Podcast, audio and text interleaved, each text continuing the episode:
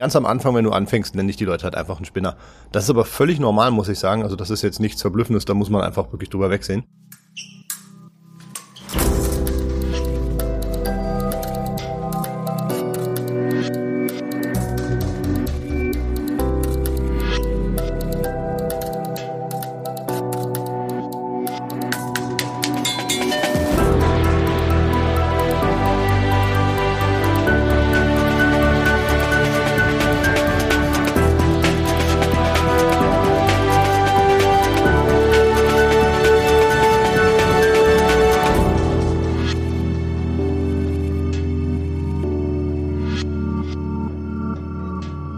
Klingt nach Science Fiction, ist aber angewandte Wissenschaft. Ein Berliner Startup mit dem Namen Part-Time Scientists plant die erste private Mondmission. Robert Böhme, der junge Leiter des Unternehmens, will auf dem Mond ein hochmodernes Funknetz aufbauen. Zwei unbenannte Fahrzeuge sollen per Funk gesteuert den Erdtrabanten genauer erforschen. Das Berliner Start-up wird von internationalen Technologiekonzernen gefördert – aus der Freizeitwissenschaft ist längst ein Vollzeitprojekt geworden. Die Trägerrakete für den Flug ins All ist auch schon gebucht bei der amerikanischen Weltraumfirma SpaceX. Mein Name ist Timo Dien und ich wünsche euch jetzt viel Spaß mit Robert Böhme und der sechsten Episode des Durchfechters.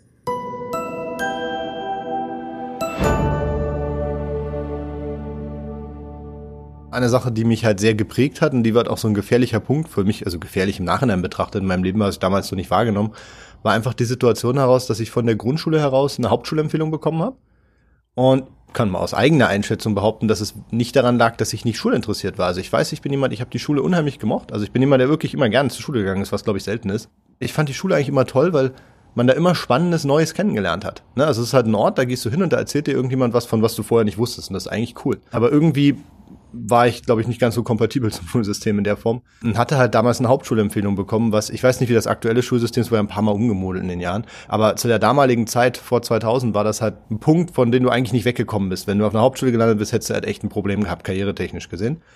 Und ich weiß, dass wir halt, meine Eltern halt alles versucht hatten, quasi, dass ich irgendwie woanders hinkomme. Und dann gab's halt wirklich einen zufälligen Moment, wo wir beim Tag der offenen Tür von einer Realschule waren. Und ich weiß noch, meine Eltern hatten irgendwie versucht, irgendwie nochmal zu schauen, mit wem man da reden kann. Und ich selber bin da quasi rumgelaufen und habe eher durch Zufall mit einem Lehrer gesprochen. Ähm, und ich weiß noch nicht, was ich dem eigentlich erzählt habe, aber das Fazit war einfach, dass der gesagt hat, super, den möchte ich haben. Ich setze mich persönlich dafür ein, dass der in meine Klasse kommt. Und das war schrägerweise auch noch ein Mathelehrer. Das war genau das Fach, wo ich in der Grundschule quasi durchgefallen war. Das war ganz lustig. Mathe und Informatik dann immer so meistens zusammen. Und ähm, das hat mir unheimlich geholfen, weil dieser Lehrer, der hat mir quasi so ein bisschen diesen Weg geebnet, quasi auch zu sehen, cool, wie kann man da anders rangehen? Und der war auch jemand, der sehr, sehr hemdsärmlich ist. Das war einfach so jemand, wenn der ein Problem gesehen hat, dann hat er einfach angepackt und hat das halt gelöst. Und das fand ich super cool. Also ich bin selber jahrelang, fast zwölf Jahre meines Lebens IT-Sicherheitsberater für die Bundesregierung gewesen und habe da so IT-Großprojekte gemacht und das habe ich auch 2009 gemacht damals, als ich eine E-Mail von einem guten Bekannten kam, der mich über diese neue Space-Initiative von Google aufmerksam gemacht hat. Also wo die beiden Gründer von Google gesagt haben, lass uns mal ein Preisgeld ausloben für die erste private Mondmission. Und das fand ich damals so spannend, so faszinierend. Das hat sehr, sehr viele Fragen in mir geweckt. Also ich bin jemand, der sich gerne von Fragen faszinieren lässt. Und da waren dann einfach natürlich die Fragen dabei, private Raumfahrt, geht das überhaupt? Kann man selber zum Mond fliegen? Wie macht man das und so weiter?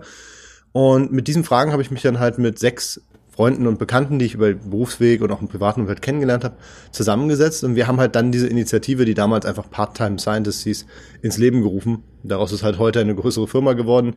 Die ersten fünf Jahre war der Name Part-Time Scientist, den wir auch beibehalten hatten, äh, war halt absolut wahr gewesen. Das heißt, dass wir quasi einen Job hatten, wo wir alle tagsüber gearbeitet haben und dann quasi abends Batman-mäßig äh, eine andere Identität uns aufgesetzt haben und dann halt an Rocket Science und einer Mission zum Mond gearbeitet haben.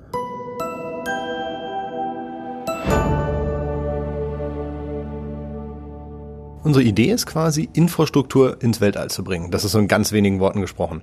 Was bedeutet das? Das bedeutet, dass wir privat Raumfahrtmissionen machen wollen und jede dieser Missionen soll quasi so gebaut sein, dass man darauf aufeinander aufbauen kann. Also dass eine Mission den Grundstein für die nächste schon legt. Am Anfang war wirklich halt alles komplett privat finanziert. Also es ist auch sowas, da haben einfach ich und noch ein anderer Kollege die beide so als Gründungsmitglieder dabei waren, haben halt wirklich richtig viel Geld reingebuttert. Man muss ja wissen, wir haben ja wirklich parallel gearbeitet. Und ich habe bei meinem Job muss ich sagen, ganz gut verdient und habe halt aber auch wirklich all das Geld plus noch Geld von Bekannten, Verwandten, man fragt ja dann so rum, da reingesteckt von meiner Autoversicherung damals das Geld. Das ist, wenn man das jetzt mal aus einer Raumfahrtsicht sieht, eigentlich ein Tropfen auf dem heißen Stein. Ne, also privat guckt man dann an, holt sich irgendwo noch 20.000 Euro her und freut sich total. Und wenn man dann irgendwie mal guckt, so irgendwie Raumfahrt, keine Ahnung, Triebwerke fängst du ab 800.000 an oder sowas, das fühlt sich wie gar nichts an. Aber ähm, man muss es strategisch einsetzen. Also was ich dann irgendwann mal angefangen habe für mich ist, ich mache das immer gerne, wenn ich merke, das Budget reicht gerade nicht. Ne? Dann versuche ich rauszufinden und auch mit unseren Leuten zu reden, womit kann ich mit dem kleinstmöglichen Geldeinsatz das größtmögliche Ergebnis erreichen. Und dann machst du dir eine Liste. Und am Ende der Liste steht irgend sowas wie eine Rakete für 40 Millionen. Und am Anfang der Liste steht irgendwie ein Bauteil für 10 Euro. Wenn ich das irgendwie einem Ingenieur gebe, dann kann der jetzt schon mal eine Arbeit erledigen, wo wir schon mal in der Entwicklung eine Woche sparen, als Beispiel. Ne? Und das ist sowas, wo ich mir denke, okay, dann gucke ich mir den unteren Teil der Liste an, für was weiß ich, alles, was bis 50.000 Euro geht, und fange an, daran zu investieren, daran zu arbeiten. Das übrigens kommt wieder zurück auf den Punkt, dass man sagt, man muss den ersten Schritt tun. Ne? Also, dass man nicht erst quasi diesen Berg anstarrt und sagt, oh mein Gott, da komme ich ja nie hoch, sondern dass man wirklich genau diesen Level nimmt und genau diese Arbeitsschritte Stück für Stück für Stück erledigt. Ne, das ist halt, weil dann kommt man weiter. Und vor allem dann findet man neue Lösungen, um zu sagen, okay, warte mal, der nächste Schritt, dafür brauche ich aber 200.000. Die habe ich jetzt aber gar nicht und ich habe ja Mühe gehabt, die 50 zu kriegen als Beispiel. Wenn du an diesem ersten Schritt arbeitest, fällt, kommt eine Lösung für den zweiten. Spannend war für uns halt wirklich den Schritt zu schaffen von dieser Gruppe von Privatleuten halt dazu, dass man halt wirklich Stück für Stück ein richtig professionelles Team auf die Beine stellt. Und das war besonders herausfordernd durch diesen Part-Time-Charakter, also Teilzeit-Charakter. Weil muss man sich ganz kurz auf einer Zeitlinie vorstellen, uns gibt's neun Jahre, die ersten fünf Jahre haben wir komplett in unserer Freizeit gearbeitet. Und das bedeutet halt, man muss sich das vorstellen, dass die Leute halt auch nur gewisse Zeitressourcen reinbringen und die bringen sie freiwillig rein. So, das, das macht es schwierig, belastbare Commitments zu kriegen. Und es ist einfach eine riesen zerreibende Sache. Also Privatfamilien und so weiter, da, da war richtig viel Druck da, ist uns heute auch immer noch, aber auf einer anderen Ebene wir haben zwar richtig viel solide Sachen gemacht und wir haben nach sechs Monaten, wo wir zusammen waren, schon die ersten Prototypen demonstriert, wirklich mit einem Landedesign, was in der Falcon 1E von SpaceX damals funktioniert hätte, was was ganz Besonderes war, äh, mit Fahrzeugen auch richtig. Aber das Problem war, und das hat man auch in der Berichterstattung der Medien gemerkt, es war immer so ein bisschen, naja, vielleicht sind das ja doch irgendwie noch Spinner. Ne? Also wir konnten richtig solide Technik zeigen.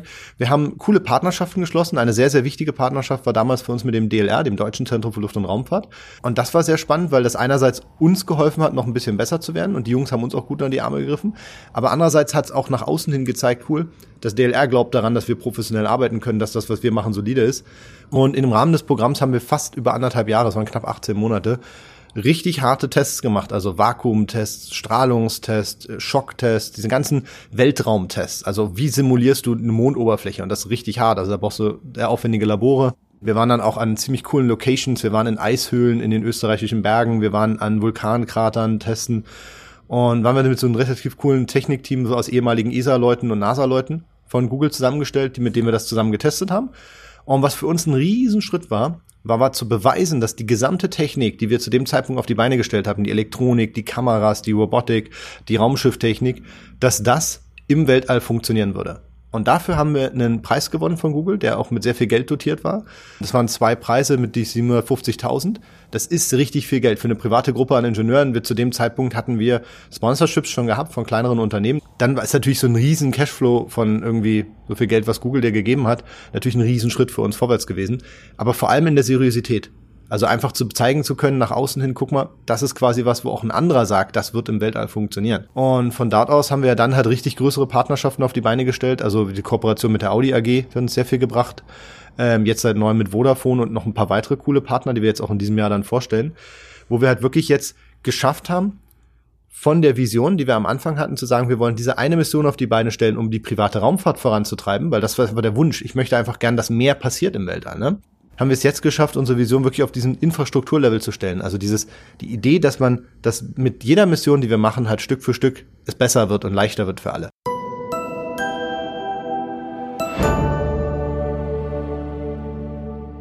Clever werden heißt halt einfach mal Probleme anders zu lösen, nicht einen Rover zu bauen, der es von selber zum Beispiel die ganze Kommunikation handeln kann, sondern ihm ein kleines Modul zu geben, womit er mit einer Basisstation redet und die redet mit der Erde als Beispiel, sodass man halt Dinge ein bisschen offloadet. Und dann kann man halt coole Konzepte machen, dass man kleinste Instrumente mit Kommunikationshardware ausstattet, die nur wenige Watt brauchen, anstatt wie vorher halt 40, 50, 60 Watt, um mit der Erde zu kommunizieren und dann auch mit nicht so tollen Bandbreiten. Das ist nur so ein klitzekleines Element. Das heißt, mir ist sehr, sehr wichtig Infrastruktur, weil das ist genau das, was wir als Menschheit brauchen, um diesen Schritt, ich will jetzt nicht sagen Richtung Star Trek, aber wirklich Richtung einer etwas, ja, ich sag mal, mehr, ich will nicht kommerzielle Raumfahrt sagen, weil kommerziell das verstehen die Leute immer falsch. Die denken immer, ich muss immer für alles an allen Ecken bezahlen. So ist es nicht gemeint.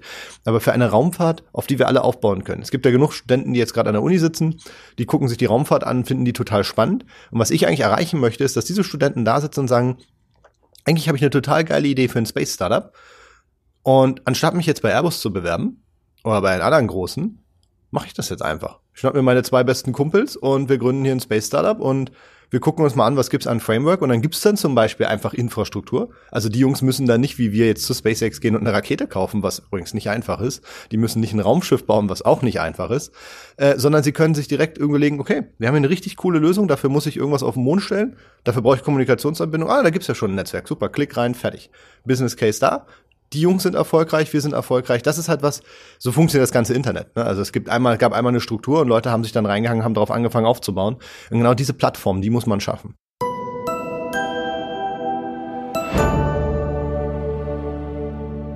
Das Schöne am Mond ist genau das, was ihn so unattraktiv macht für uns Menschen. Er hat halt keine Atmosphäre und er hat eine sehr, sehr geringe Schwerkraft diese keine Atmosphäre heißt, wir könnten da alle nicht leben. Und er hat auch eine hohe Strahlung, das ist auch irgendwie doof für einen Menschen.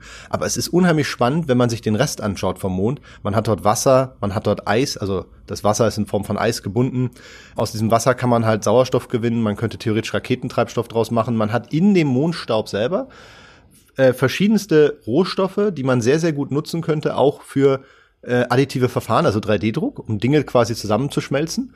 Das heißt, das jetzt will ich nicht damit sagen, man kann eine komplette Raumfahrtmission zusammenbauen, aber was das bedeutet, ist, man kann im Prinzip vom Mond aus tiefer ins Weltall vorstoßen, indem man zum Beispiel halt einfach ein, sein Raumschiff dort erst mit Ressourcen volllädt, indem man zum Beispiel dort erst voll tankt im wahrsten Sinne des Wortes, anstatt quasi alles von der Erde mit hochzubringen. Es macht nämlich nicht so richtig viel Sinn, wenn man zum Beispiel zum Mars fliegen möchte, eine Rakete hochzuschicken, wo man quasi richtig viel Treibstoff reinpackt, um die Erdschwerkraft zu überwinden, um Treibstoff für eine andere Rakete in den Erdorbit zu bringen.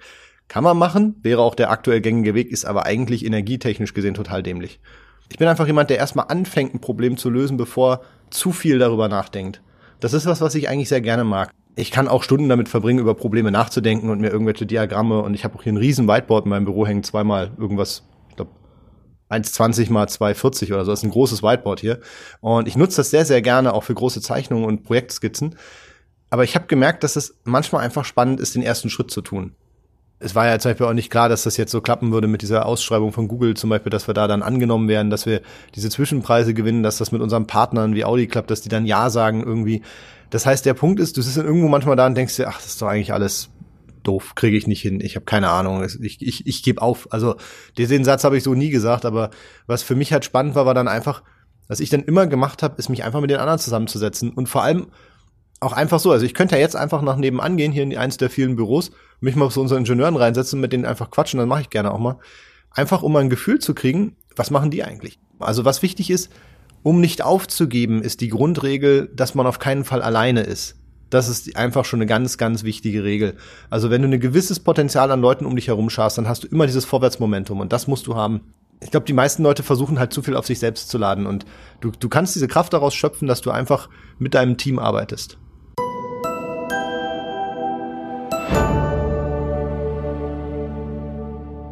Gerade im Silicon Valley sind wir auch viel unterwegs gewesen, äh, auch immer noch natürlich.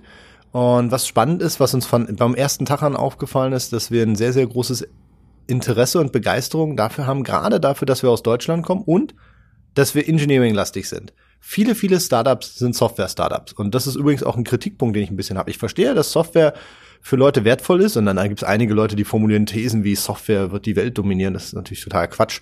Das Spannende daran ist, dass man gerade dadurch, dass wir Ingenieure sind, beweisen kann, dass das auch anders geht. Weil das Entscheidende ist am Endeffekt wirklich was zu haben, ähm, womit du auch arbeiten kannst. Also wirklich Technik zu schaffen, diese ganze Elektronik zu entwickeln, Robotik zum Beispiel. Also das ist sowas, und da ist was, wo wir gemerkt haben, dadurch, dass wir aus Deutschland kommen, haben wir eine unheimlich hohe internationale Anerkennung. Also weil wir, und das ich jetzt nicht als Eigenlob formulieren, aber weil wir schon relativ solide arbeiten. Also das fällt mir dann einfach so auf. Also wenn ich dann so andere Lösungen mir angucke, auch gerade aus dem Ausland, dann sieht man, dass die Jungs schneller bereit sind, Kompromisse zu machen. Und das machen wir ungerne, wenn wir sagen, diese Lösung ist blöd. Dann stecken wir lieber noch ein bisschen mehr Arbeit rein, um zu sagen, dass sie besser ist. Ne? Und das, das fällt, das fällt dann so ein Vergleich auf. Das ist ganz interessant. Das wird auch anerkannt. Das wird richtig honoriert.